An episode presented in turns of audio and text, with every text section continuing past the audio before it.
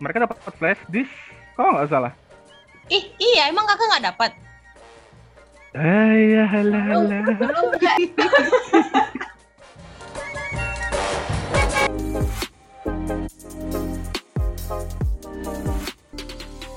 Halo para pendengar setia, balik lagi di episode terbaru dari Global Yogurt Podcast Indonesia, episode ke-6. Ya, ha, lumayan ya jarak episode sebelumnya dan episode ini kok jaraknya jauh banget ya. Gak tahu nih, udah seperti nunggu season baru di tayangan Netflix aja. Wah, weh kok udah tiba-tiba ada yang nyaut ya? Ah, tapi kok kayaknya kenal deh suaranya. Jadi untuk para pendengar setia, episode perdana ini dengan konsep baru bakal ada co-host nih. Untuk episode kali ini di bakal di co-host sama Kak Intan Kubayoni dari episode ketiga. Hai hai, halo semuanya para pendengar setia. Eh, baik, eh, episode kali ini kita bakal datengin siapa sih Intan? Oke, di episode kali ini kita bakal kedatangan awardee Global Yogurt tahun 2020 yang kebetulan ditempati di host university yang sama pas aku masih jadi awardee tahun 2000, eh, 2019 lalu ya, yaitu di Troy University.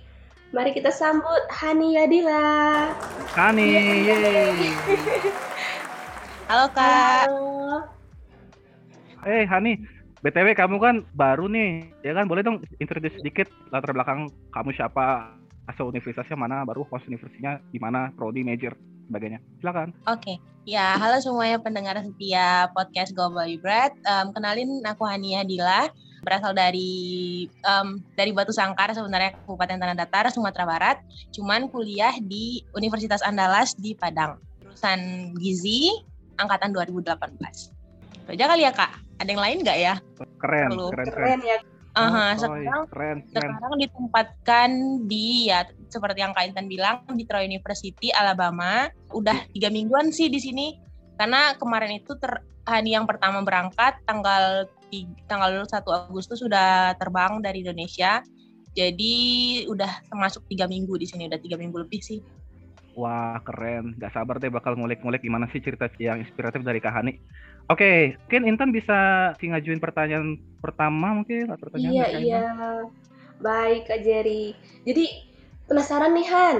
Eh, awal tahu program Global Yogurt itu dari mana sih? Oke, em, sebenarnya dari tahun 2018 awal-awal kuliah itu udah sering dengar kalau ada nama program eh da, Fulbright dulu nih dari Fulbright program itu kayak udah familiar banget sama Fulbright program. Nah, em, di tahun 2018 atau 2019 gitu tahu kalau eh, Fulbright program ini punya Global Yogurt. Soalnya dulu ani waktu SMA itu pernah ikut seleksi AFSTS sampai seleksi ketiga. Em, jadi udah ya memang sering cari-nyari nyari-nyari info info info beasiswa exchange gitu dan emang pengen em, karena nggak lulus di AFSIS itu em, emang udah tekad mau cari yang lain nanti di kuliah gitu jadi pas kuliah nemu em, Fulbright program dengan dengan em, Global Ugrad pas ada international office-nya UNAN ngasih informasi di Instagram kalau ada akan ada sosialisasi gitu. Terus ya besoknya pas sosialisasi itu waktu itu masih offline datanglah ke apa sih namanya tuh ke gedung seminar gitu untuk sosialisasi. Nah di situ sih Mm-mm. tahu lebih dalamnya syaratnya apa gitu. Wah, keren banget ya. Ngomong-ngomong, Hani, ini first try atau second try? First try. Wah, keren ya. Keren, mantap banget sih. Kali coba langsung dapat. Mm-mm. Nah, terus Hani, Hani tahunya udah berapa lama sih? Terus persiapan untuk daftar Global Yogurt ini berapa lama? Jadi sebenarnya itu udah em, daftarnya udah dari akhir 2019 karena Global Yogurt buka ya kan setiap awal November sampai akhir Desember kan Kak biasanya di akhir tahun. Benar. ya itu udah dari akhir 2019 em taunya taunya udah dari, dari sebelum itu kayak pertengahan 2019 tuh sosialisasinya. Em, lalu persiapan persiapan persiapan em, sebelum buka pendaftaran nggak begitu banyak sih persiapan. Em, paling buat TOEFL kayak em, lebih apa namanya em, bikin apa menyesuaikan diri sama per- pertanyaan-pertanyaan TOEFL yang kayak gimana, tes TOEFL yang kayak gimana. Soalnya sebelumnya udah sering juga kan ngambil-ngambil TOEFL prediction yang gak resmi gitu. Mm-mm. Lalu di November sampai Desember itu, waktu itu kebetulan sebelum pas em, pendaftaran udah buka, udah akhir-akhir kayak Desember gitu, lagi uas, lagi Mm-mm. uas. Hmm. Jadi um, niatnya tuh selesaiin lah dulu uas ini gitu kan. Uh, jadi nanti udah selesai uas satu-satu dipikirin gitu. Nah sebenarnya udah udah cukup mepet sih waktu itu ini tanggal 22 apa 20 Desember gitu selesai uasnya nah wow. dari 20 baru mulai baru mulai nulis esai wah. Waduh. Mulai minta, jadi, aduh jadi keinget ceritanya Kak Intan ya di episode 3 tuh kalau nggak salah Kak Intan sempat uh, deadlineer juga ya Iya, bener Kak Jerry. Jadi waktu itu juga sempat kejar deadline gitu, hampir putus asa nih, ikut enggak, ikut enggak gitu. Dan aku daftar lima menit kan sebelum tutup waktu itu, ya ampun. Wow. Tapi emang pengalaman yang berkesan banget ya. Terus Hani, penasaran nih, uh, bisa dijabarin nggak persiapannya apa aja tadi selain kamu udah sebutin essay, terus uh, TOEFL, apalagi yang kamu perlu siapin? Iya, jadi um, global grade ini kan per persyaratannya tuh ya TOEFL tadi kan kak, yang enaknya itu karena TOEFL prediction.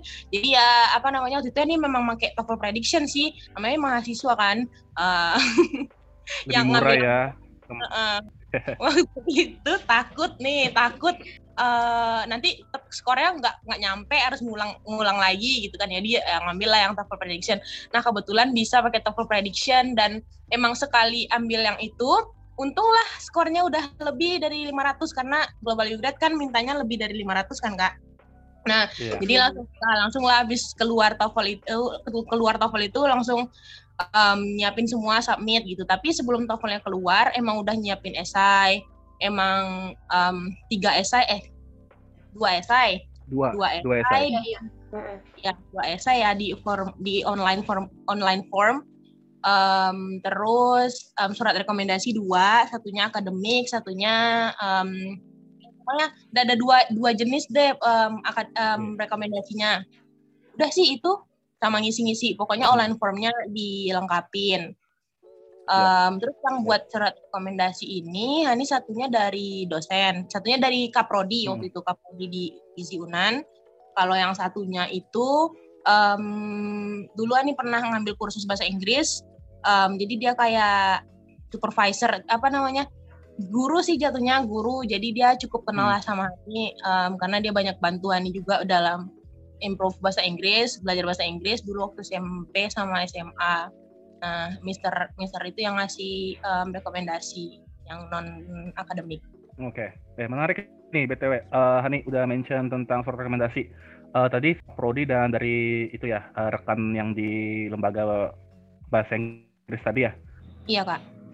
Nah itu kenapa kamu milih mereka berdua dan apakah susah? Ini soalnya teman-teman biasanya uh, pertanyaannya kayak gitu tuh susah nggak sih kak uh, minta surat rekomendasi kan? Soalnya rekomendasi itu kan kudu ditulis ya dan hmm. harus istilahnya uh, mem mempromosikan kita gitu kan di sama ke Aminefnya itu gimana? Iya, permasalahannya itu karena bahasa Inggris tadi sih kak kayak um, apalagi dosen-dosen kan pada rada sibuk kan untuk nulisin surat rekomendasi apalagi kalau dia nggak terlalu kenal dekat sama kita secara personal gitu. Cuman paling cuman ketemu di kelas sama kegiatan-kegiatan kampus. Waktu itu um, sebelumnya kapro sama kaprodi udah um, tahu sih karena sebelum-sebelumnya juga udah pengen ngeplay ini pengen ngeplay itu udah pengen udah ngajuin lah um, surat-surat rekomendasi buat beasiswa-beasiswa yang di dalam kampus ataukah di dalam um, di, di dari Indonesia, di Indonesia gitu. Nah, um, permasalahannya waktu itu karena bahasa Inggris, um, jadi diskusi, jadi beberapa kali nemuin kaprodinya, um, terus beberapa ada yang um, Hani tulisin sih, uh, maksudnya hmm. yang hmm. yang dia nggak terlalu nggak terlalu kenal sama personal, um, Ani Ani ngasih kasih bantu skripnya, terus nanti dia uh, revisi habis itu uh, apa yang mau ditambahin dan dikurangin barulah um, ditantangan tapi se secara keseluruhan nggak susah sih kak maksudnya um, karena yeah. sering udah udah udah baca baca juga gimana surat rekomendasi yang bagus surat rekomendasi yang yeah. yang kata katanya gitulah pokoknya yang dari dari internet kan pokoknya rajin rajin baca yeah. keren keren nah itu tadi surat rekomendasi kan ya Han untuk yang dua esai ini uh, itu kan juga uh, istilahnya poin-poin yang besar ya itu gimana sih kamu uh, punya pokok pikirannya seperti apa kan ada dua esai tuh yang pertama yang uh, mengapa kamu bisa menjadi uh, jadi kandidat yang baik untuk Global Yogurt dan yang kedua itu yang opsi yang ada tiga opsi itu ya. Nah itu kamu khususnya untuk uh, essay yang kedua kamu pilih apa dan uh, kamu jelasin apa dan untuk essay pertama kamu kurang lebih kasih outline-nya deh kamu nulis apa di situ dan dan berapa kali kamu lakukan kayak draft dan, dan direvisi uh, dan dan semacamnya. Yang pertama itu sebenarnya uh, waktu itu yang nggak tahu lah ini termasuk essay apa enggak tapi dia minta list minta list um, kegiatan community service yang udah kamu lakukan ini bagi, mungkin ini bagian dari esai um, cuman eh, itu cukup panjang juga sih kalau misalnya kita banyak banyak apa namanya kegiatan community service sebelum daftar ini um, dan itu nih jabarin semua apa aja yang udah dikerjakan dan itu kegiatan apa dari mana dan um, uh, apa namanya ya deskripsi kegiatannya Habis itu yang kedua uh, mengenai apa ya? Kenapa kamu ya kenapa kamu layak jadi kandidatnya Global Ukraine? Kalau itu di sana itu Ani lebih menonjolinnya ke ke, ke ya sih ke kepribadian dan ke uh, apa namanya potensi kepemimpinan dan waktu esai ini memang um, benar-benar nulisnya sendiri, ngerevisi sendiri gitu karena nggak tahu kalau misalnya alumni alumni ini banyak yang bisa bantu kita dalam nulis esai dan revisi kan kak. Nah ini nggak tahu waktu hmm, itu. Yeah. Dia emang benar-benar yang hmm. kayak benar-benar yang kayak nulis sendiri, cari ide sendiri dan itu emang bener lama sih berapa hari kayak emang duduk gitu kan habis habis uas gitu. Emang nggak beranjak beranjak hmm, laptop gitu. Nanti kadang sampai ketiduran di depan laptop nanti ya lanjut lagi esai. Emang nyari inspirasi. Kadang kadang tuh ya di, di dari di dari di Unan dari di kampus tuh udah kayak udah kayak ngelamun ngelamun apa ya yang mau ditulis gitu. Kayak lagi diangkut lagi diangkut terus nanti mikir kan apa ya yang bagus topiknya gitu. Tapi akhirnya ini yeah. ngangkat tuh lebih nonjolinnya ke relate ke jurusan Ani karena kan Ani kesehatan masyarakat nih fakultasnya. Jadi benar, lebih benar.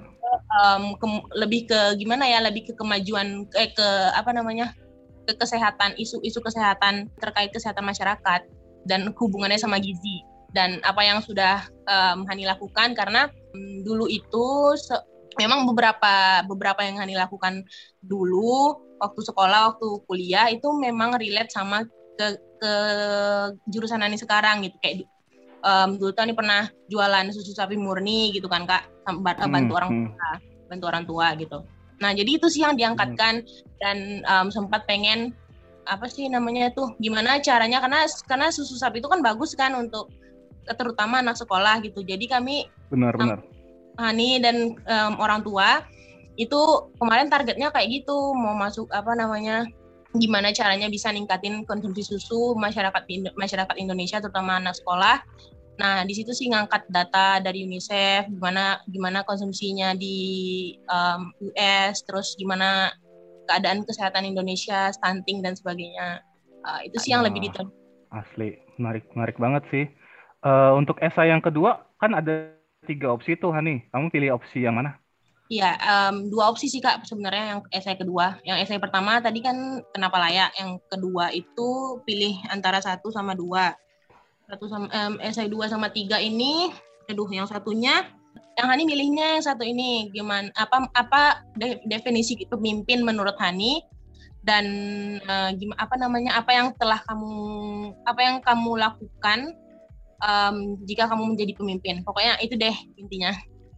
Iya, Hani kamu uh, kamu ngangkatnya gimana? Apa kamu dari angkatnya dari cerita kamu melakukan panitia, kepanitiaan atau pernah kamu di organisasi atau bagaimana? Kamu ngangkat esai itu?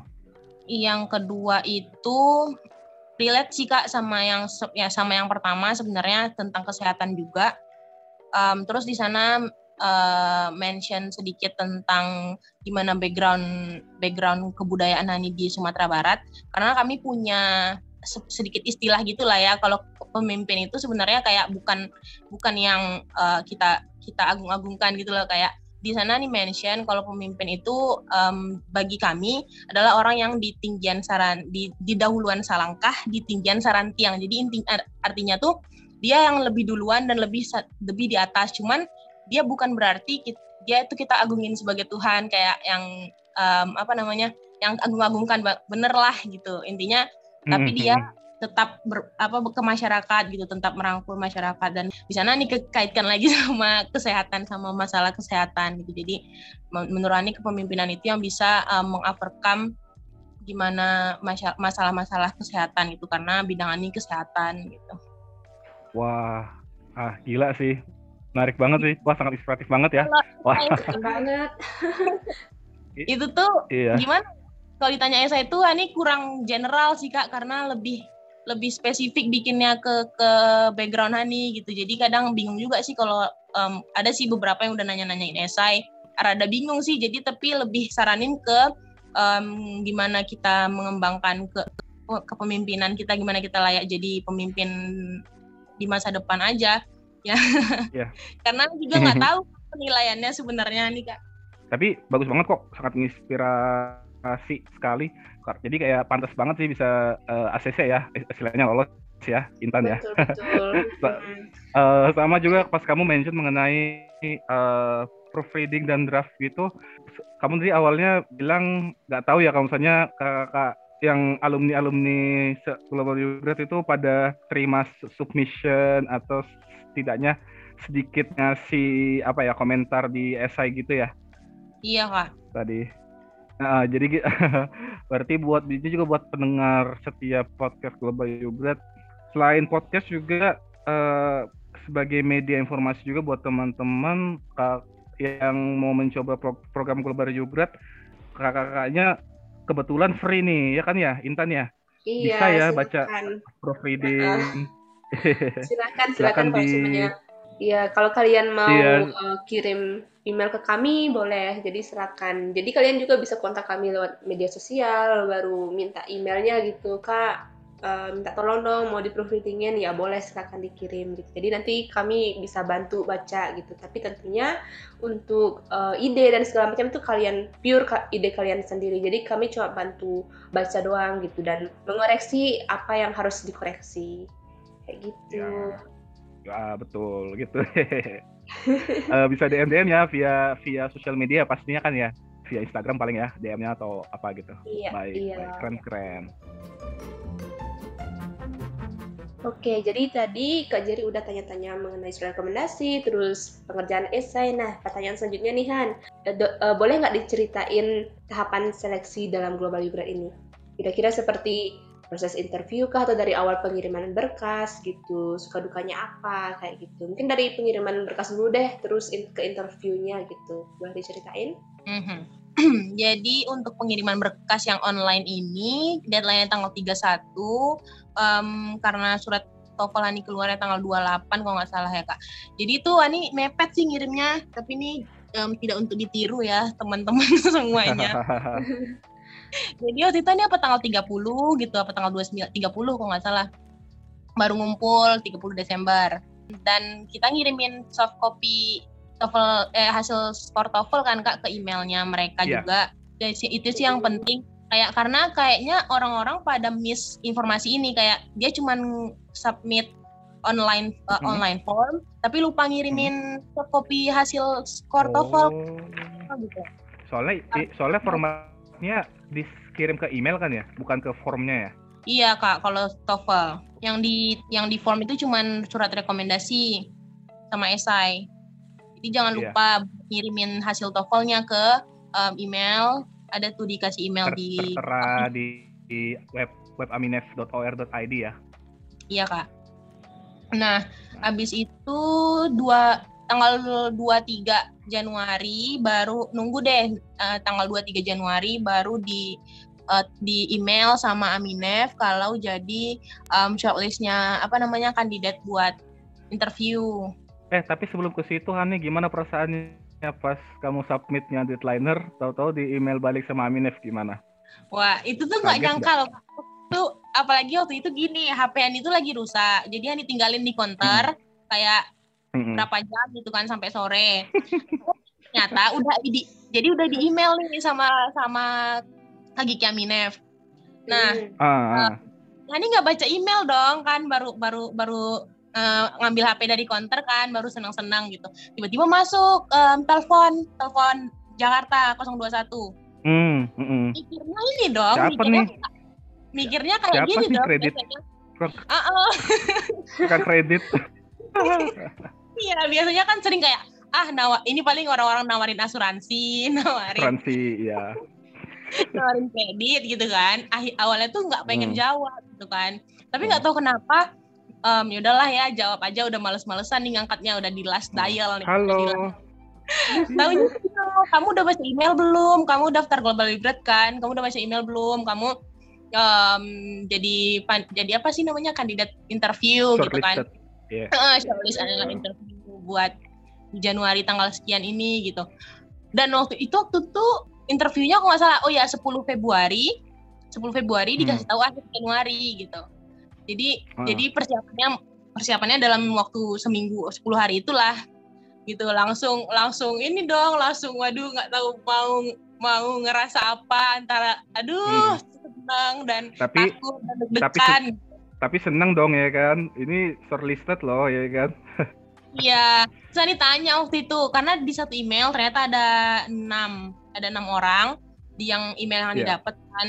Eh, jadi tanya sama Kak Kiki itu berapa ada berapa orang yang di interview gitu kan. Siap-siap kan buat interview. Soalnya katanya ada 12 orang. Nah, em, ternyata emailnya dipisah, dibagi dua. Eh, kalau itu kamu taunya mereka pisah hari atau pe- bis- pisah jam? Kayak paginya kamu baru pak sorenya apa gimana?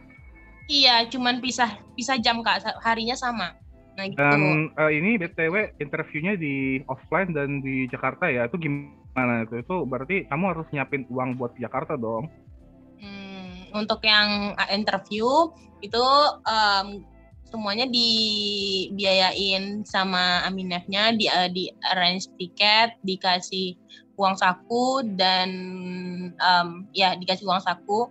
Kalau waktu untuk interview itu nggak dikasih akomodasi, nggak dikasih penginapan, cuma dikasih uang saku em, buat ke Wow. Jakarta. Itu sih yang em, sangat apa sih namanya di Aminef ya kak di di Fulbright dan Aminef Ah. eh, bikin apa sih beda dari eh, dari beasiswa-beasiswa lain ya. Ya, Kita benar-benar Iya. Wah gila. Gila karena sih. memang iya. Iniin gitu kita memang benar-benar kayak diistimewain di pokoknya itu deh eh, ngerasa di punya apa sih nggak tahu kata-katanya pokoknya Privilege, privilege. ah, Pre previlase. Iya. Ah. kita merasa Iya. istimewa deh ya. pokoknya itu di amin di Jadi karena Heeh. Jadi fully funded dari awal ya, benar-benar fully funded ya. benar emang nggak ada benar-benar keluar uang sama sekali Wow, itu tuh teman-teman mungkin bisa buat yang para pendengarnya bakal tambah semangat nih ya kan buat daftar Eh, juga jadi reminder program Google Breaker selalu dibuka setiap tahun dan pendaftarannya selalu di akhir di bulan November sampai Desember. Tapi ingat jangan kayak Hani ya teman-teman. Jangan deadlineer tapi persiapinnya dari jauh-jauh hari. Oke, lanjut. Itu kan udah bahas, kita kan udah bahas-bahas tentang interview nih. Terus ada latihan nggak untuk interviewnya Hani? Atau gimana nih persiapannya? interview waktu itu em, oh ya sebelum interview itu ini memang belum juga kontak sama kakak-kakak alumni Em, jadi emang em, baca-baca lagi esa baca-baca lagi em, online form terus eh, kemungkinan ada sih beberapa em, blog-blog yang Ani baca dari pengalaman alumni kayaknya Kak Alvin ya kak? Ada Kak Alvin bukan Hmm. sih dia tahun kemarin? Itu ini kita baca. Gimana apa pertanyaan-pertanyaan interview yang kira-kira em, bakal itu bakal ditanyain. Dan interviewnya em, emang full dalam bahasa Inggris. Buat teman-teman yang nanti mana tahu lu jadi shortlist juga ya kak ya. Eh, itu ada netnya dan dihostin sama kakak dari Aminef kan kamu selain itu ada latihan kayak depan kaca gitu atau kayak latihan di depan eh sorry sama dosen mungkin sama teman gitu. Dalam artian eh, kan sesi tanya jawab menjawab kan maksudnya kalau dalam bahasa Inggris khususnya kan kita kadang lama mikir ya itu gimana tuh? Kamu ada latihan kayak gitu nggak? Iya sih kak, kayak bikin list-list dulu pertanyaan-pertanyaan yang mungkin mungkin akan ditanyain, terus bikin eh, jawaban-jawaban yang apa persiapan jawabannya nanti kalau misalnya ini jawabannya, eh, ini pertanyaannya ini jawabannya gitu. terus um, latihan-latihan latihan sama yang Hani tulis itu sih kayak um, nanti apa yang mau dijawab terus gimana cara jawabnya terus nanti kalau misalnya disuruh perkenalan apa yang mau dibilang gitu karena kita cuma dikasih waktu terbatas Oh, dikasih Iya. nggak di itu buat presentasi apalagi kayak kita bawa barang dan kita mau liatin ini ini nggak nggak nggak bisa kan emang udah di, di, di dikasih Iya. disclaimer sebelum masuk ke ruangan Em, dan waktu itu memang pas interview kebetulan alhamdulillahnya ini bukan yang pertama jadi kayak udah keluar yang satu gitu kan bisa langsung zuh, diserbu jadi jadi itu jadi di- diserbu eh apa ditanyain tadi gimana gimana gitu eh ini mungkin uh, personal question ya. Gimana saat kamu sampai di kantor Aminef yang di gedung apa sih namanya aku? Gedung, gedung yang aneh di jalan uh, Sudirman tuh. Indian Tower Ya gedungnya aneh itu kan. Itu gimana perasaannya pas kamu di lobby? Pasti ada teman-teman yang beda jam tapi ada di situ ya kan? Yang keenam orang itu kan di lobby Iya. semua tuh. Iya, kamu pas melangkah gimana kamu apakah langsung nanya gitu atau gimana atau kayak langsung uh, kepoin siapa dari mana-mana aja nih atau gimana? pas nyampe di sana udah beberapa yang nunggu gitu kan karena em, jamnya tuh kemarin ada dimajuin gitu terus em, nyampe teman-teman udah pada nunggu dan mereka lah ramah-ramah sih langsung ada yang ini nih ada yang langsung nyalamin gitu tuh si Ridel kemarin langsung nyalamin. Eh aku, eh, dia ternyata tuh udah ngepoin nih sebelumnya. Dia udah ngepoin siapa-siapa eh, interview yang yang akan interview kan ya. Ada yang sempat ada yang sampai ini masa ada yang sampai nge-etanin di LinkedIn gitu kayak begitu dapat email. Terus besoknya langsung Uh-uh. ada yang LinkedIn loh ini siapa ya? gitu. Oh ternyata temen yang sama interview Oh, ngerti. terus em, ada yang kebetulan tuh emang kami punya kenalan yang sama dan ngasih nomor Ya. Hani ke ke itu jadi kami udah kontak-kontakan sebelumnya Oh, gitu jadi jadi udah udah pas nyampe di sana tuh udah nggak kayak awkward lagi sih udah udah ada temen yang kenal Iya. satu terus em, dan mereka emang welcome semua Oke keren banget ya Hmm. ceritanya Hani. Nah terus Hani ada gimana perasaannya gitu loh setelah interview nih? Jadi ada perasaan eh, yakinkah bahwa kamu akan lolos atau gimana? Oke, keluar dari ruangan interview itu benar-benar kayak loh teman-teman pada nengok loh kok kamu sebentar gitu kan. Terus mm-mm. terus karena teman-teman yang di sana itu kayak ngerasa mereka semua tuh kok keren ya, kok aku kayak kok aku kentang ya gitu. Jadi nggak ngerasa, Hmm. aduh pokoknya pulang dari keluar dari intilan itu nggak yakin sebenarnya sejujurnya Mm-mm. Nggak yakin em, dan ada sama teman yang satunya juga nggak yakin. Jadi kami udah ngobrol tuh di di, di gokar gitu kan. Kayaknya kita nggak bakalan ketemu lagi deh. Kayaknya ini kali terakhir kita ketemu deh. Kali pertama ketemu karena kami sama-sama nggak yakin bakalan lolos ke tahap selanjutnya gitu.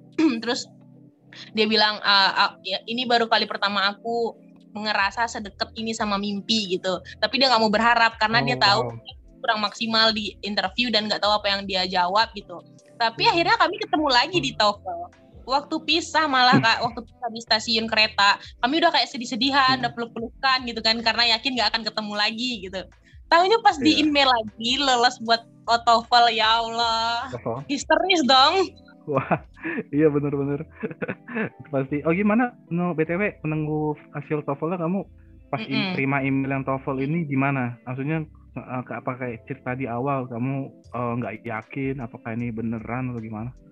Iya, waktu itu sekitar nggak lama sih nunggunya juga. Nah, kami TOEFL di akhir Maret, berarti itu selama kurang lebih dua minggu, tiga minggu juga kan, hampir sebulan eh, nunggu hasil interviewnya di email lagi. TOEFL-nya ke TOEFL-nya ke Jakarta lagi gitu. TOEFL-nya dijadwalkan di Maret du, akhir. Dan itu udah udah corona sih waktu itu. Corona. Oh, Em, jadi waktu itu ditanya kamu siap nggak? Maksudnya em, karena di situasi gini gitu kamu kira-kira siap nggak untuk em, menempuh TOEFL IBT di Jakarta TOEFL IBT di Jakarta? Karena memang cuman eh, bisanya di Jakarta dan Surabaya dan Makassar ya Surabaya kalau nggak salah dan Denpasar. Jadi waktu itu em, kami ngerasa ada kami ngerasa siap. Waktu itu em, duluan lah bertiga TOEFL IBT ke Jakarta iya. Dan itu, dan itu tentu saja karena programnya Aminef Fulbright fully funded ya. Kamu semua eh, nggak ngeluarin biaya ya di situ ya untuk tes TOEFL ya. Oh iya, tes TOEFL itu dibiayain, dikasih hotel juga waktu itu deket-deket dengan dengan tes TOEFL-nya, lalu dikasih uang saku juga. Wah, semakin Iya, semangat deh. pasti kan teman-teman para pendengar nih eh, mendengar ceritanya Hani ya kan? Sudah dari awal pendaftaran di interview dia dibiayain bahkan tes TOEFL pun dia dibiayain. Wah pasti kalian bakal semangat semangat nih ya. Jangan lupa ya kalau misalnya teman-teman yang pengen kayak Hani ikut program dari Aminef Global U Grad uh, submit um, submissionnya. Di setiap tahun akan bakal ada di di bulan November dan Desember.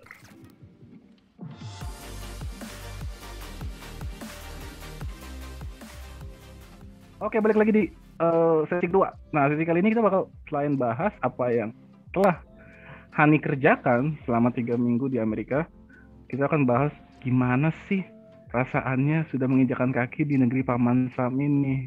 Mari kita dengerin ceritanya Hani. Oke, Intan, kamu ada pertanyaan? Kan kebetulan kamu di kampus yang sama nih. Iya, jadi uh, Hani kan ceritanya pertama kali ini menginjakan kaki ke Troy juga ya mungkin ya 11-12 lah pengalamannya sama aku kan. Tapi pasti berbeda gitu loh. Jadi awalnya Hani berangkat ke sana itu udah koordinasi sama kampusnya tuh gimana sih ceritanya? Bisa dijelasin? Oke. Okay. um, untuk koordinasi sama kampus sebelum berangkat itu emang udah dihubungin sama pihak kampus ini. Um, karena kita kan harus masuk eh, ngambil kelas di sini ya kan kak jadi udah dihubungin uh, kelas kamu kelas kamu ini gitu kan. Terus sudah di assign ke jadwal kelas. Terus nanti dia bilang uh, nanti ada yang jemput kamu di bandara dari pihak kampus. Jadi tinggal apa namanya nanti cari aja sih busnya busnya dari Troy University itu. Habis itu buat housing udah di buat apa namanya tempat tinggal di sini itu udah semuanya udah di arrange sama kantor internasional. Uh, jadi tinggal dijemput bus terus the, ke kampus di drop di asrama dan um, besok be, uh, apa namanya besoknya juga udah udah udah pokoknya untuk set, settling itu semuanya udah di arrange. Kita tinggal emang tinggal datang dan ikutin besoknya orientasi. Wah jadi Ya bener sih Kak. Jerry 11-12 sama aku berarti emang semuanya udah di arrange sama kampusnya mereka udah atur kita gitu. Tapi Hani pasti ini yang beda. Suka duka kamu sama perjalanan tuh gimana? Wah ya. iya nih benar ini kan perjalanan uh -uh. pertama kali kamu ke luar negeri gimana nih uh, apakah ada kendala kan terutama penerbangan pesawatnya ya kan tuh bisa sampai lebih dari lima jam tuh gimana sih? Benar. Mungkin bedanya sama Kak Intan tempat transitnya. Kalau ini kemarin dapat transitnya ke Qatar, ke Doha. Di wow. uh, ke, ke dari Indonesia, dari Jakarta ke Qatar itu sekitar 8 jam. Ya, dan transit di Qatar itu selama dua jam. Jadi selama dua jam itu ternyata nggak bisa ngapa-ngapain. Dua jam emang benar-benar cari gate, lalu duduk bentar, hmm. udah check in gitu. Mhm. Jadi untuknya menuju Qatar itu masih sama orang Indonesia kan dan di Qatarnya juga sendiri itu ketemu sama orang Indonesia karena ini pakai pasnya Aminef dan tulisannya ada kan di sana American Indonesian Exchange Foundation. Jadi banyak yang nyapa pakai bahasa Indonesia gitu karena nengok tas kayak mau ke mana gitu kan, terus um, program apa gitu. Jadi banyak orang Indonesia sih kemarin ketemu di Qatar dan sempat dibayarin masa waktu waktu ngantri beli souvenir Qatar tiba-tiba orang ibu belakang nge ngebayarin gitu karena karena dia tahu ini mahasiswa terus uh, dia orang Indonesia juga gitu. Karena tas Aminef membawa keberuntungan. Keren banget kok bisa sampai ketemu. Memang orang Indonesia pasti selalu ramai ya kalau misalnya ketemu sesama orang Indonesia apalagi di negeri orang ya. Iya kak. Wah, wah itu kamu ya. buat BTW belinya cuma satu biji aja tuh kebetulan. Cendera, matanya nggak sekalian satu satu pack gitu. Ih, itulah ya nyesal. Kenapa nggak kalau tahu dibayarin bagusan beli satu dus gitu. Oke tadi tuh cerita Hani di Qatar ternyata cuma dua jam doang ya jadi cuma turun nyari gate ke penerbangan selanjutnya. Um, hmm. Gimana uh, selain pas di dari Qatar ke langsung ke Amerikanya atau ada transit lagi Hani? Iya, dari Qatar itu Ani langsung ke Dallas, Texas. Itu selama 16 jam. Wah, lama hmm. juga ya. Mm -mm. Lama ya. Dan tuh gimana nih? Mungkin para pendengar tahunya kalau penerbangan paling lama mungkin 3 sampai 4 jam domestik di Indonesia. Itu penerbangan di sana seperti apa sih? Uh, dan apakah kamu sana kelaparan? Soalnya itu kan bukan 5 jam atau 3 jam gitu. Iya. Um, karena kemarin itu Hani alhamdulillahnya dapat Qatar Airways juga yang salah satu eh, apa namanya penerbangan terbaik juga kan kak Qatar Airways. Jadi emang kita tuh benar-benar nggak dibiarin lapar. Jangankan lapar gitu kan, sebelum lapar aja udah kayak nanti dia jalan lagi nanyain mau mau apa mau minum kah mau habis itu nanti makannya itu tiga kali apa berapa kali ya gitu eh setiap beberapa jam udah makan lagi terus nanti beberapa jam dikasih snack habis itu beberapa lagi kita bisa hmm. minta juga sih beberapa apa namanya kapan pun kita mau karena um, ke ke Amerikanya kan nggak bisa gak boleh bawa air air mineral cuman bawa botol hmm. uh, jadi emang di atas pesawat sih semuanya di atas pesawat nanti beli hmm. minum itu lagi beli minum sama beli makan itu di bandara pas transit karena kan kita juga hmm. dikasih allowance sebelum sebelum berangkat ke Amerika dari Aminef-nya. Dan itu penerbangan uh, penerbangan semua di cover ya PP ya untuk program Global Yogurt ini ya dari Aminef Fulbright. Iya kak. Wah keren nggak guys penerbangan dengan fasilitas yang sangat baik uh, benar-benar dilayanin ya Hani ya dan semua juga dibayarin. Ih, keren banget ya ceritanya Hani ya. Nah terus uh, gimana nih perasaannya ketika kamu pertama kali menginjakan kaki di Amerika di Dallas ya pertama kali ya iya kak di Dallas Texas nah gimana nih perasaannya hmm nengok Dallas gitu kan terus American Islands gitu kayak wah kayak berasa mimpi deh pokoknya berasa mimpi. Nggak kayak apalagi ini yang pertama dari seluruh seluruhnya yang seluruh finalis yang you grad dari semua negara 60 negara itu kan yang pertama berangkat. Kan jadi mereka belum ada yang berangkat satupun dan um, teman-teman Indonesia juga belum pada berangkat karena karena apa jadwal universitasnya kali ya. Dan yeah. itu memang pas Hani fotoin udah mau keberangkatan dari Indonesia aja mereka udah udah excited gitu. Terus pas pas transit gitu kan pas sudah nyampe di Dallas mereka kayak Hani gimana? Hani udah nyampe mana? Udah di udah di tag tag terus di grup gitu. Udah anak-anak Yugrat semua dari semua negara itu udah nanya-nanyain gitu gimana ceritanya? Gimana kabarnya? Udah nyampe belum? gitu. Uh, mereka semuanya sangat excited dengan cerita Hani karena Hani yang pertama. Wah mantap Wah, banget ya. Keren keren iya kami juga uh, sebagai pendengar juga sangat excited kok malah uh, mendengar perjalanannya Kak Hani yang dari uh, lamanya perjalanan di pesawat hingga akhirnya bisa sampai di Amerika. Wow keren. Terus Hani ada jet lag nggak pas waktu udah nyampe gitu? oh iya, jadi nyampe di sini itu udah malam kak, jam gak malam banget sih jam 9 nyampe di asramanya. Nah waktu itu jet lagnya waktu itu nggak kerasa um, dan emang langsung settling, langsung uh, ngegeser kasur, geser lemari kan di asrama kan belum di set, belum di ini, terus memasang spray dan sebagainya gitu. Itu langsung kerja kerja sendiri karena roommate-nya belum datang kan, dan ada roommate nih di asrama. Karena roommate belum datang ini emang ngerjain sendiri um, geser-geser meja geser lemari. Nggak um, terasa sih capeknya karena sangat-sangat super excited. Nggak terasa capeknya nggak terasa jet lagnya. Um, besoknya juga langsung ada kegiatan keluar kan kegiatan orientasi itu nggak nggak kerasa biasanya langsung jalan. Um, tapi di seminggu pertama itu um, anehnya gini nanti sore apa sore jam-jam apa jam 7 gitu udah ngantuk. Mesti tidur kan jam 7 jam 7 malam hmm. di sini nanti jam 1 jam 2 malam kebangun dan nggak bisa tidur lagi sampai besok paginya lagi gitu.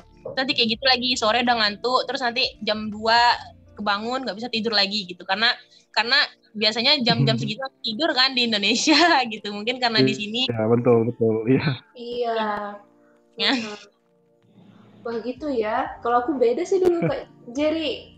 Gimana ya langsung bisa beradaptasi sih. Nggak ada kayak itu. Malah aku pulang ke Indonesia-nya ya dulu yang jet lag. Tapi pas kesannya oh. nggak sama sekali. Tapi kalau kamu Intan kejadian kalau kamu Intan kejadiannya gimana? Kamu sampainya kayak si Hani nggak kayak jam jam malam gitu atau kamu sampainya jam berapa? Iya, sama. Sama aku malam sih, tapi Hani bilang jam 9 ya sampai di kampusnya ya. Iya, Kak. Uh, kalau aku jam sekitar jam 12-an sih, tapi waktu itu karena mungkin gedung kita beda, jadi uh, ininya udah apa ya? Dalam dormnya itu udah teratur gitu kalau punya aku. Jadi ada ini, ada advisorku yang datang, dia kasih spray dan segala macam. Jadi aku tinggal pasang terus tidur udah dan semuanya itu udah rapi gitu loh. Waktu aku ya. Yeah. Terus bedanya jadi yeah. nggak ada ajang apa geser-geser lemari gitu karena emang udah udah tersusun rapi gitulah Oh, itu mungkin yang bedanya Kak dengan aku. Kalau aku advisorku, bukan RE-nya. Oke oke. Eh tapi kamu pas di kamu dari bandara dari bandara naik shuttle bis atau kayak dari eh, naik rombongan? Um, Shuttle ada shuttle, pribadi atau gimana? Troy University kak dijemput sama Troy Oh, apa oke. Jadi barengan sama anak-anak yang mau ke Troy University juga. Heeh, tapi itu nggak you grad semua jadi maksudnya ada Oh. anak-anak internasional yang dari program Siap. lain ada yang iya dari negara lain Iya. Berarti Hani ini Iya, memang iya, benar-benar iya. yang, yang pertama ya untuk global Ukraine maksudnya untuk di Troy sendiri itu Iya. memang pertama ya. iya kak Iya kelihatan banget, keli- kelihatan banget dia pertama soalnya nggak disiapin. Sa- biasanya kalau eh, anak murid tuh datang, kan datang ada jadwalnya tuh, jadwalnya tanggal berapa tanggal berapa mereka biasanya sudah siap harusnya Mm-mm. eh, dormnya. Tapi nggak apa-apa lah, tapi sih- itu eh, tetap pengalaman yang keren. Kalau kalau waktu aku sih waktu itu eh, kita sama-sama sih aku ketemu sama anak-anak Ugrat di bandara waktu itu. Jadi mungkin ya itu juga Hmm. sih perbedaannya. Mm-mm. Anak Ugrade kadang di kampusmu nggak yang sama sama sama Ugrade atau setidaknya yang dari Pakistan itu IREX ada nggak? ada kak jadi yang you grad itu ada lima di sini Nah, dari Pakistan dari yang Iraq yang Pakistan ada dua dan yang eh, Pakistan ini agak telat sih datangnya waktu itu udah beberapa hari setelah kami datang yang you grad baru Pakistan eh ada ya ada tujuh totalnya you graders Kalau ka- kalau kamu kalau kamu berapa Intan? Sedikit zamanmu. Cuma empat orang kemarin, empat orang dan itu nggak ada yang dari Pakistan. Jadi kalau waktu aku sih dari eh, aku Indonesia kan, terus ada yang dari Korea, eh, Kazakhstan sama Guatemala itu doang. Kalau kamu Ani? Dari mana-mana aja? Ini dari Indonesia satu dari El Salvador dari Bangladesh terus Kyrgyzstan Hmm. habis itu Rusia Hmm. habis itu dua Pakistan Oh wow, oke, keren keren. Ah, tapi eh, kompak dong ya, sesama Ugrader ya kan ya, kompak dong. Insya Allah sejauh ini aman Eh, BTW ini ini pertanyaan yang sering banget ditanya sama teman-teman yang dengar podcast ini. Gimana sih rasanya kuliah di Amerika dibandingin kuliah di Indonesia nih?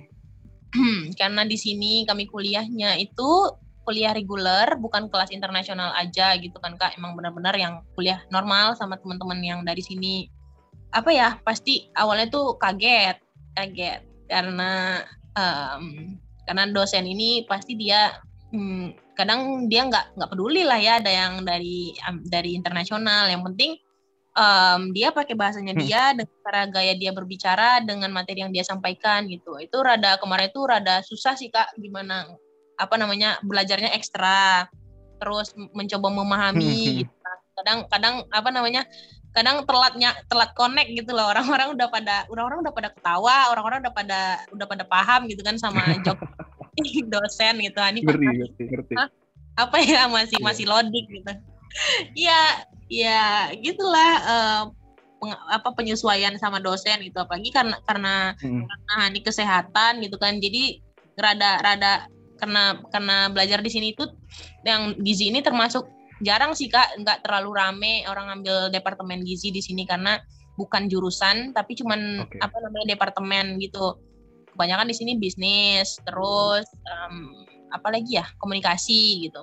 Jadi karena Hmm. jarang tuh kelasnya kelasnya nggak terlalu besar Hmm, terus em, ya rada boring lah kelasnya karena pelajarannya agak-agak nggak nggak nggak ini ya nggak nggak enjoy banget belajarnya karena susah belajar belajar belajar sains Eh, jadi ya kelasnya rada Iya. mono dan kadang kadang ngantuk ya gitulah hari hari hari pertem- pertemuan kedua itu tuh kayak mau nangis gitu kak mau ng- ng- ngingutin ya kok orang-orang pada kayaknya kayaknya pada ngerti ya gitu kayak Ani sendiri yang nggak ngerti gitu padahal udah coba duduk paling depan di depan Iya. infokus masih aja kayak nggak nyambung orang pada.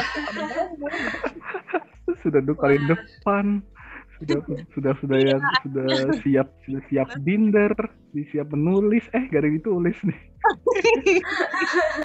Wah, berarti itu dukanya ya. Tap- Terus kalau sukanya gimana? Iya, sukanya karena Hani beda sendiri mungkin ya, karena anak internasional gitu. Terus em, dosen-dosen itu pada kenal dan em, Hani kalau nggak ada kalau ada yang nggak ngerti dan miss di kelas itu biasanya kalau nggak berani nanya di for, di forum di pas kelas itu ini biasanya datengin dosennya tanya gini apa namanya tadi tadi apa terus untuk minggu depan uh, per perlu apa persiapan apa yang harus nintuin terus minta maaf karena uh, mungkin mungkin um, bahasa Inggris ini masih masih standar terus masih kurang nggak nggak apa masih pasif di kelas terus susah susah ngikutin. Uh, dan mereka akhirnya dosen-dosen itu pada kenal dan dosennya pada baik-baik. Mereka mereka pada welcome kayak kalau misalnya mau ini datang aja email aja pada pertanyaan gitu kan. Terus hmm. mereka sangat hmm bertanggung jawab sama tugasnya mereka mereka sangat tahu sama tugasnya mereka didatangin ke kantornya hmm. gitu kita lagi ngapain pun mereka sangat welcome dan um, mereka hmm. bilang apa ini ini tugas ini tugas kami kok nggak usah kamu merasa kalau kamu ngeganggu gitu jadi mereka kenal hmm. sama yeah. sama iya sama ini apalagi ini beda sendiri kan uh, hmm. international student yeah, di iya, kelas betul. itu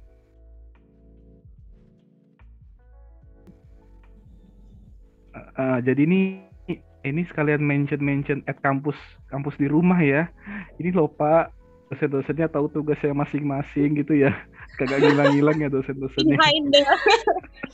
Balik di balik itu. Iya ini loh pak. Kayak gini contoh yang benar gitu. Tapi tadi aku mau ketawa tadi sebenarnya mau ketawa. Ketawa mau ketawa kenapa? Karena apa yang kamu lakukan itu Indonesia banget ya soalnya mau makan sama apa? Mengganggu waktunya. Diketok diketok ketok permisi pak mohon maaf. Itu mau tahu kenapa mereka sangat friend Iya mau tahu kenapa mereka sangat friendly. Soalnya mereka itu kaget. Kok ada mahasiswa sopan banget. Iya. Ya, kayaknya sih gitu sih Iya, dulu waktu kelas aku juga nih kan, aku kaget loh soalnya semua teman-teman aku panggil panggil profesor itu pakai namanya beliau gitu. Jadi waktu aku panggil nama profesor, beliau bilang nggak usah panggil profesor, panggil nama aku aja gitu. So aku bilang, Prof, kalau di Indonesia kami nggak boleh. Ya kan di sini bukan Indonesia. Terus itu kan namaku, jadi kamu harus panggil pakai namaku dong. Like, what?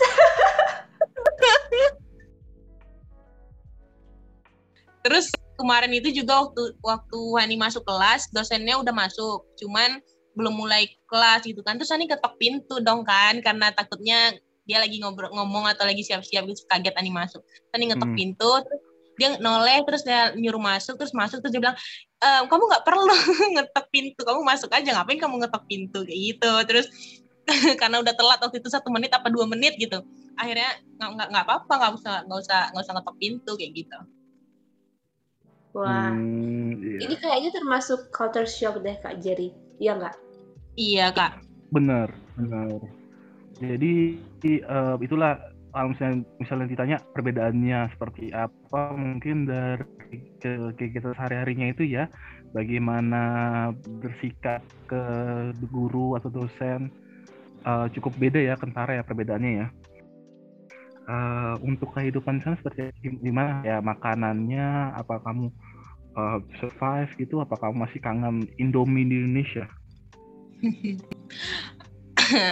Untuk kesehariannya itu um, mungkin di sini tuh yang yang paling beda itu yang lebih individualis ya. Kita nggak ngurusin urusan orang lain dan urusan orang lain nggak ngurusin urusan kita gitu. Kayak ya kita hidup dengan bisnis kita masing-masing uh, main orang bisnis gitu um, cuman um, ada enaknya ada yang nggak enaknya gitu. Kayak biasanya kita dulu di ini kita apa-apa orang peduli gitu kan kak. Maksudnya apa yang urusan pribadi kita orang pasti ikutlah merasakan adalah empatinya gitu.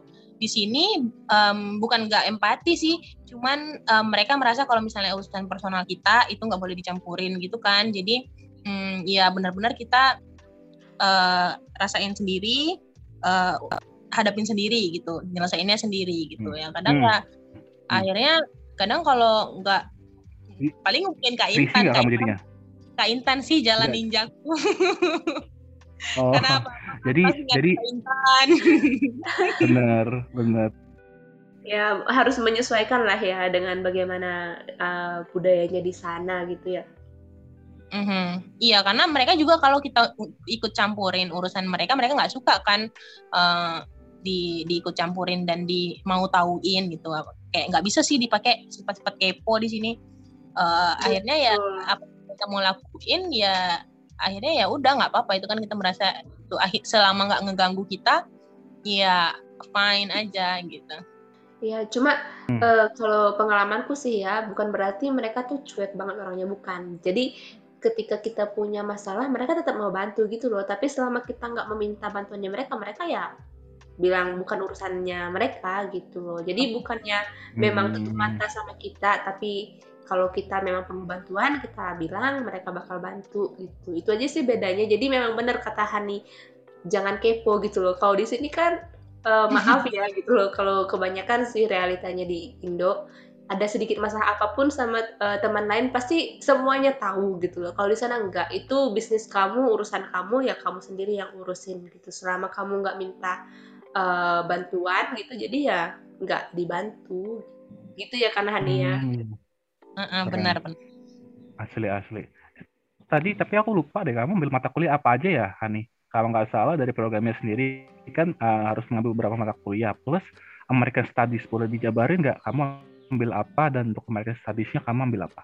Oke, okay. um, dari word learning-nya dari ya dari word learning-nya itu minta empat eh, maksimal minimal 12 kredit di sini. Dua dari mata kuliah dari program dari jurusan kita mata kuliah yang sesuai sama jurusan kita hmm. di sini.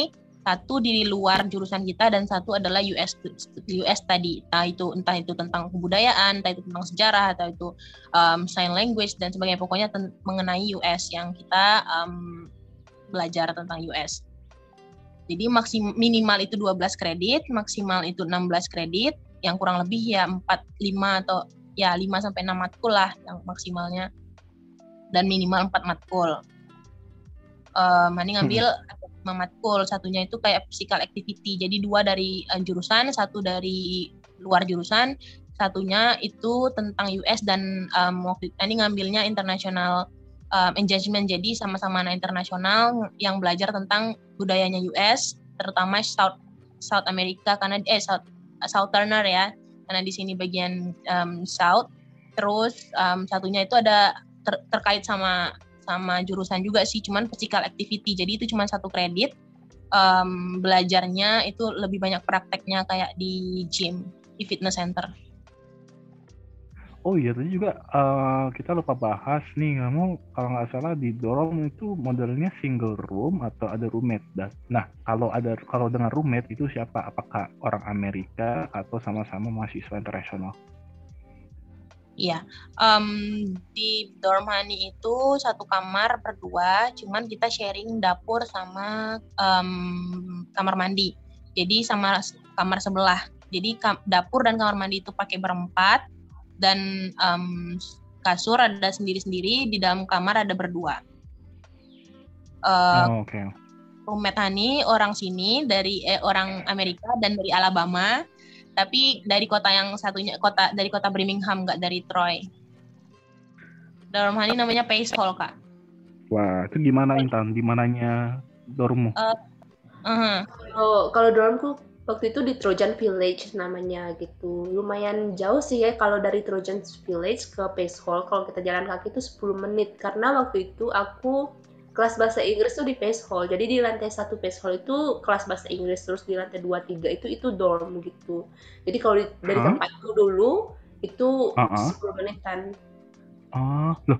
Tapi Oh, jadi dia walaupun walaupun residence hall itu juga ada tempat belajarnya gitu? Iya, di lantai satunya itu tempat belajar bahasa Inggris untuk uh, anak-anak internasional gitu. Terus tapi oh. ini loh, kalau untuk Pace Hall, kalau waktu uh, apa namanya pengalamanku sih ya jadi dari Pace Hall itu ke kelas uh, apa namanya ke gedung untuk belajar itu lebih dekat daripada Trojan Village cuma kalau ke kantin hmm. ya hmm. Trojan Village lebih dekat daripada Pace Hall gitu. oh. Hani ya. gimana nih sama roommate yang Amerika itu gimana akur ya hmm. akur dong Iya, sejauh ini aman-aman sih kak. Um, kami jarang komunikasi. Uh, maksudnya kami jadwalnya tuh kayak misalnya pagi sama-sama berangkat terus nanti nanti pulang dia udah dia udah nggak ada kan di kamar dia udah kelas lagi gitu kayak nggak saling nggak saling ketemu jadwalnya gitu terus nanti dia ada internship juga di di Trojan Center terus dia kerja juga di weekend gitu. Jadi kami memang benar-benar kadang ke kamar itu cuma untuk istirahat bentar terus nanti pergi lagi. Apalagi ini juga ngisi hari-hari sama kegiatan-kegiatan sih. Kalau nggak pergi bareng teman-teman kalau nggak uh, kegiatan-kegiatan welcome week kan masih ada di sekarang nih. Jadi dari kampus tuh banyak kegiatan welcome week selama dua minggu ini. Uh, jadi ini ikut semua semua kegiatan yang ada. Jadi nggak sering di kamar dan um, paling kami kami kasih kami ber, apa bikin jadwal misalnya satu bersihin kamar itu setiap Jumat gitu nah, nanti kami Jumat kami cari jadwal lah yang yang kira-kira kami sama-sama bisa uh, nge beres, beresin uh, dapur dan kamar mandi gitu. Tapi kalau yang bagian kami masing-masing, part kami masing-masing itu um, da, apa kasur dan lemari dan meja belajar itu um, kami tanggung jawabnya masing-masing. Hmm. Wah keren. Eh ngomongin kegiatan di luar kampus nih, eh, program ini kan mengharuskan untuk kegiatan volunteering ya. Nah, dan dan itu jumlahnya sekian jam. Nah, BTW Hani sudah ada persiapan atau mungkin ada rencana mau ngambil di bidang apa untuk kegiatan volunteeringnya? Untuk community service itu kan kita diharuskan 20 jam um, community service dari program global grade-nya. Uh. Di sini itu ada kantor um, namanya kantor civic engagement. Dia biasanya yang ke masyarakat mereka mereka banyak kegiatan ke masyarakat tapi um, untuk kegiatan off campus kan karena kita um, dari world learningnya itu uh, lebih menyarankan lebih rekomendasinya kan work, uh, apa off campus cuman kalau misalnya nggak ada off campus boleh on campus nah sekarang mereka lagi um, yang jalan itu baru on campus dan itu kebanyakan misalnya di sampah di lingkungan gitu kan terus uh, hmm. apa ya untuk uh, dapur sih kalau nggak salah ini untuk makan makan ke dining hall dining hall makanan mahasiswa makanan-makanan yang terkait uh, untuk student di sini lah pokoknya terus nanti ada hmm, misalnya okay. ngaji uh -uh. jadi untuk program itu kami belum mulai belum mulai cuman um, akan dimulai dalam misalnya satu atau dua minggu ke depan karena um, kami carinya yang off campus dan yang sesuai sama apa namanya kalau kalau bisa sesuai sama background kami masing-masing kan kak gitu dan mungkin nanti Ani akan ada ke kegiatannya ke ke SD gitu terus nanti terkait gizi dan hmm. lingkungan hmm. dan tumbuhan eh, apa tanaman-tanaman gitu ke SD cuman itu um, nggak terlalu nggak nggak intensif misalnya kayak satu kali seminggu gitu hmm. itu sih rencananya kak uh, kalau misalnya mungkin Intan ada tips mungkin kalau biar dapat apa community informasi community tentang community service mungkin selain dari civic kantor civic engagementnya ada ada tips lain mungkin? Uh, atau sama aja? aku, ya kalau aku pribadi kemarin sih aku ngambilnya bukan dari uh, kantor civic engagement service itu ya bukan. Jadi kemarin itu ceritanya uh, aku punya temen nih gitu nah temanku itu dia emang sering uh, pergi ke nursing home gitu jadi ke um, panti jompo namanya ya jadi waktu itu aku hmm. sama temanku ugran yang lain kita ada apa ya kayak pembelajaran gitu tentang gerontologi. Itu gerontologi itu tentang mempelajari orang-orang lansia gitu. Nah, jadi kami pikir nih kita kayaknya boleh deh ambil community service-nya di sana. Jadi kami komunikasikanlah antara nursing home-nya ini terus ke international office-nya gitu. Jadi nggak melalui uh, kantor untuk civic engagement-nya itu. Jadi memang betul-betul kita nyari sendiri dan kita mengkomunikasikan dari nursing home ke international office-nya. Cuma kemarin waktu kami hmm. ke civic engagement service-nya itu waktu itu nggak available gitu loh. Belum available untuk kita melakukan community service. Jadi kami perlunya yang memang betul-betul langsung bisa sekarang dan fleksibel waktunya kami yang atur gitu itu kemarin. Jadi milihnya ke situ. Cuma untuk sekarang uh, aku juga tahu karena keadaan pandemi gini kayaknya nggak apa ya nggak diperbolehin mungkin lagi ya untuk ke uh, tempat-tempat panti jompo gitu kan orang-orang tua itu lebih hmm. ini lebih apa istilahnya uh, rentan ya ya rentan untuk terkena corona itu jadi mungkin ya nggak disaranin sih itu mm -hmm. Kemarin nih sempat hmm. nanya itu juga kak sama si engagement-nya apakah masih ada sekarang panti-panti jompo dan ataupun panti-panti asuhan yang biasa gitu kan yang hmm. Nah nah mereka juga katanya kabarnya uh, itu entah sekarang tutup, uh, maksudnya entah tutupnya untuk kita, entah tutupnya memang mereka nggak ada di sana lagi gitu. Pokoknya um, kita nggak bisa ke sana. Iya gitu. Jadi waktu aku pas hmm, corona itu iya. langsung uh, berhenti. Jadi aku berapa tiga bulan ya kemarin untuk ininya uh, untuk hmm. Volunteernya. Tapi waktu itu aku satu minggu itu dua kali gitu dan satu kali volunteering yeah. itu bisa sam 3 sampai empat jam itu. Berarti emang dapat banyak jam gitu ya kak? Lebih lah ya dari 20 jam berarti. Iya benar sekali karena gini loh Hani oh, waktu lebih. itu Iya waktu itu kakak soalnya pengen menyetarakan KKN. Nah itu sih ceritanya. Oh, iya. uh -uh, gitu. Tapi ya mungkin beda untuk program kali ini. Cuma memang kakak saranin sih kalau bisa ya memang sesuai dengan jurusanmu gitu. Kalau itu kan masih sesuai dengan jurusannya kakak kan sebagai maksudnya orang yang mempelajari tentang manusia, jadi masih connect jurusan gitu. Kalau kalau kamu ya cari sesuatu yang memang benar-benar bisa volunteer di jurusanmu gitu loh. Iya kak. Kemarin gitu juga sih dari civic engagementnya, um, dia nanya background, terus apa sukanya apa gitu. Jadi bisa disesuaikan sama kegiatan mereka. Iya iya. Terus mungkin gara-gara corona juga ya kali ya orang-orang itu kayak apa ya maksudnya dulu mungkin lebih banyak uh, kesempatan untuk kita volunteer mungkin sekarang itu lebih sedikit mungkin ya cuma yang lebih bagus yeah. itu iya. di dalam kampus tapi walaupun uh, yang ditekankan itu sih di luar kampus sih setahu kak kak jadi kak jadi dulu gitu nggak? Aneh ya. Aneh ya malah malah kalau di kemarin itu omong oh nggak tahu aku nangkepnya jangan jangan di luar kampus karena susah akomodasinya kadang. Maksudnya ke oh, sononya iya. ke tempatnya gitu loh. Uh, kalau misalnya yang ini disponsori sama kampus nanti ada bisnya gitu loh.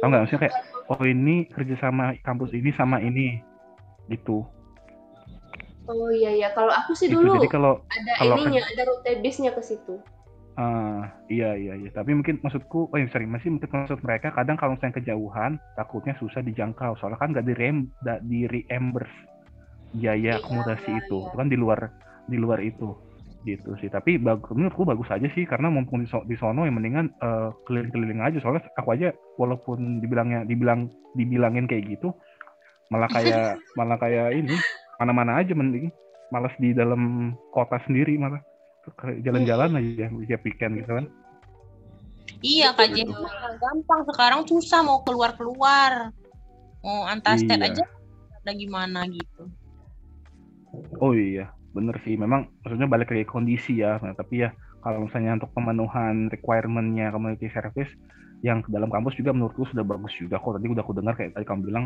sama-sama bermanfaat sih. Maksudnya nggak nggak boring-boring amat ya kan. Maksudnya tetap bermanfaat gitu. Tetap kita sosial ke masyarakat lah istilahnya. Tapi yang kayaknya yang kami hmm. tahun ini tuh jauh lebih boring lah daripada tahun-tahun lalu. Kayak apa-apa terbatas, terus um, tour dikurang-kurangin jalan-jalannya gitu, gitu deh pokoknya kegiatan juga dikurang-kurangin yang gak rame-rame banget dan yang gak hebring-hebring banget hmm, hmm. kalau terdengar cerita alumni dan uh, kakak-kakak yang ya cerita-cerita kakak-kakak alumni kayaknya alumni yang mana alumni yang mana apa cerita apa bahaya bahaya ini apa cerita apa cerita, kayaknya apa? seru deh dulu tuh daripada kami apa-apa terbatas kalau sekarang mah masih orang masih pada pada takut masih pada ya masih itulah iya, iya. masih dulu oh iya dulu Kak Intan sama Kak Jerry pernah sakit nggak sih di sini? Aku nggak. Kalau kamu Intan? Ya syukurnya nggak pernah sih.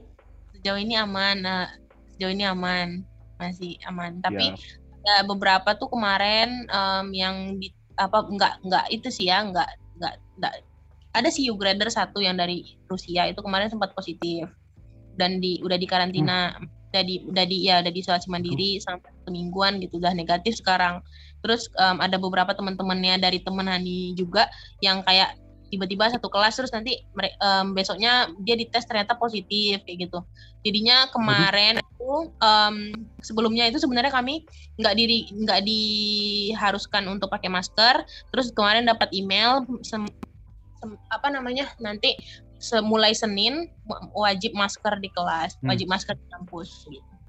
Karena kami di Hmm, sini wah, nyampe nggak di karantina dulu kak, nggak di karantina dulu, emang langsung nyampe terus nanti besoknya langsung orientasi gitu. Tapi kalau kampus-kampus lain aja. Oh. Ntar mereka kuaran, mereka kuarantin dulu.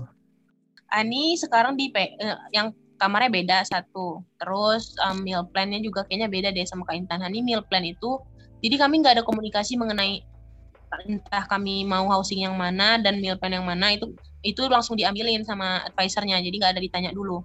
Kami dapat di Pace Hall yang satu Hmm. kamar berbeda, terus di meal plan itu kami yang swipe-nya ke dining hall itu unlimited. Jadi mau berapa kali pun selama dining hall buka, kami mas kami bisa gitu berapa kali pun.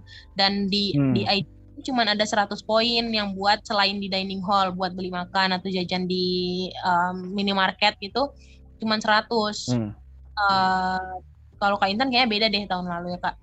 Terus itu, itu bisa di ini Hmm. kok Hani apa namanya kamu bisa konsultasi ke kantor housing kakak lupa di bag, eh, di bagian ini sih itu dekat sama Pace Hall ya ada Shackleford, kantornya iya Shackleford. Shackleford. Hall. oh iya iya betul betul jadi kamu bisa konsultasi di situ waktu itu kakak ke sana jadi nanyain gitu loh ini meal plan-nya kakak itu gimana jadi mereka cek habis mereka cek itu mereka kasih tahu gitu oh ini kamu poinnya gini kamu makan di dining hall nanti begini gitu jadi terus ditanyain gitu kamu maunya kayak gimana kayak gitu sih Oh jadi oh jadi kakak waktu itu kakak cek nggak? kakak cek waktu itu Oh gitu. Jadi jadi Mm-mm. terojan poin. Jadi po- poin kakak yang 350 ya? Mm-mm. Pokoknya Oh. kemarin itu eh, kakak aturnya supaya bisa makan di eh, dining hall-nya dua kali aja sih. Terus sisanya gitu. supaya bisa apa namanya belanja gitu kan. Ada supermarket juga di kampus. Terus ada apa namanya Hmm. Trojan Village. Eh, I'm sorry, Trojan Center. Nah di Trojan Center ini itu lebih banyak lagi eh, apa namanya makanan-makanannya dan ada nasi, nasi yang kayak Hmm. kita supaya bisa makan nasi. Trojan yang yang Trojan Centernya tuh nggak terima yang unlimited itu ya berarti ya? Cuma terima yang poinnya doang maksudmu? Hmm, betul. Hmm, ya udah kamu konsultasikan sama menurutmu aja sih Hani. Siapa tahu kamu kangen nasi ya kan? Apa tak apa sudah lupa nasi nih? Barangkali. Udah sih kak, udah make poin kemarin udah coba make poin ke sana beli nasi udah berapa dua kali. Oh, oke. Iya, siapa tahu bisa di range itu gimana dap yang Ya. menguntungkan lah istilahnya Ani soalnya. nggak tahu sih. Ani nggak tahu bisa tadi gitu nanti Ani tanya deh ke Shackleford-nya. Mm-mm, cuma kakak nggak tahu ya soalnya kayak itu pakai waktu deh. Jadi mungkin di awal awal uh, apa namanya Oh. perkuliahan itu mungkin sampai berapa minggu gitu boleh nanti udah nggak boleh lagi gitu. Coba ditanya dulu Ya. mungkin masih bisa atau enggak gitu kan. Oh iya oke kak.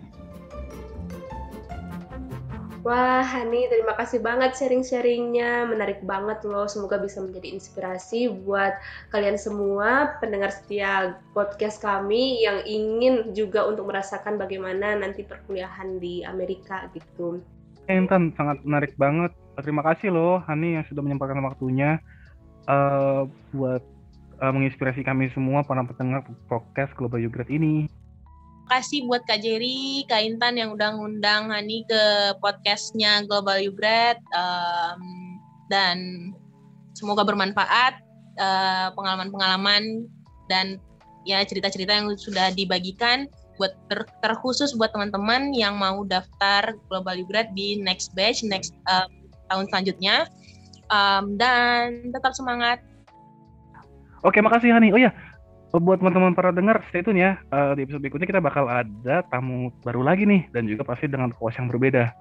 Jadi jangan lupa eh, follow follow podcast ini di Spotify. Jangan lupa rate and review. Eh, see you guys next week. Bye.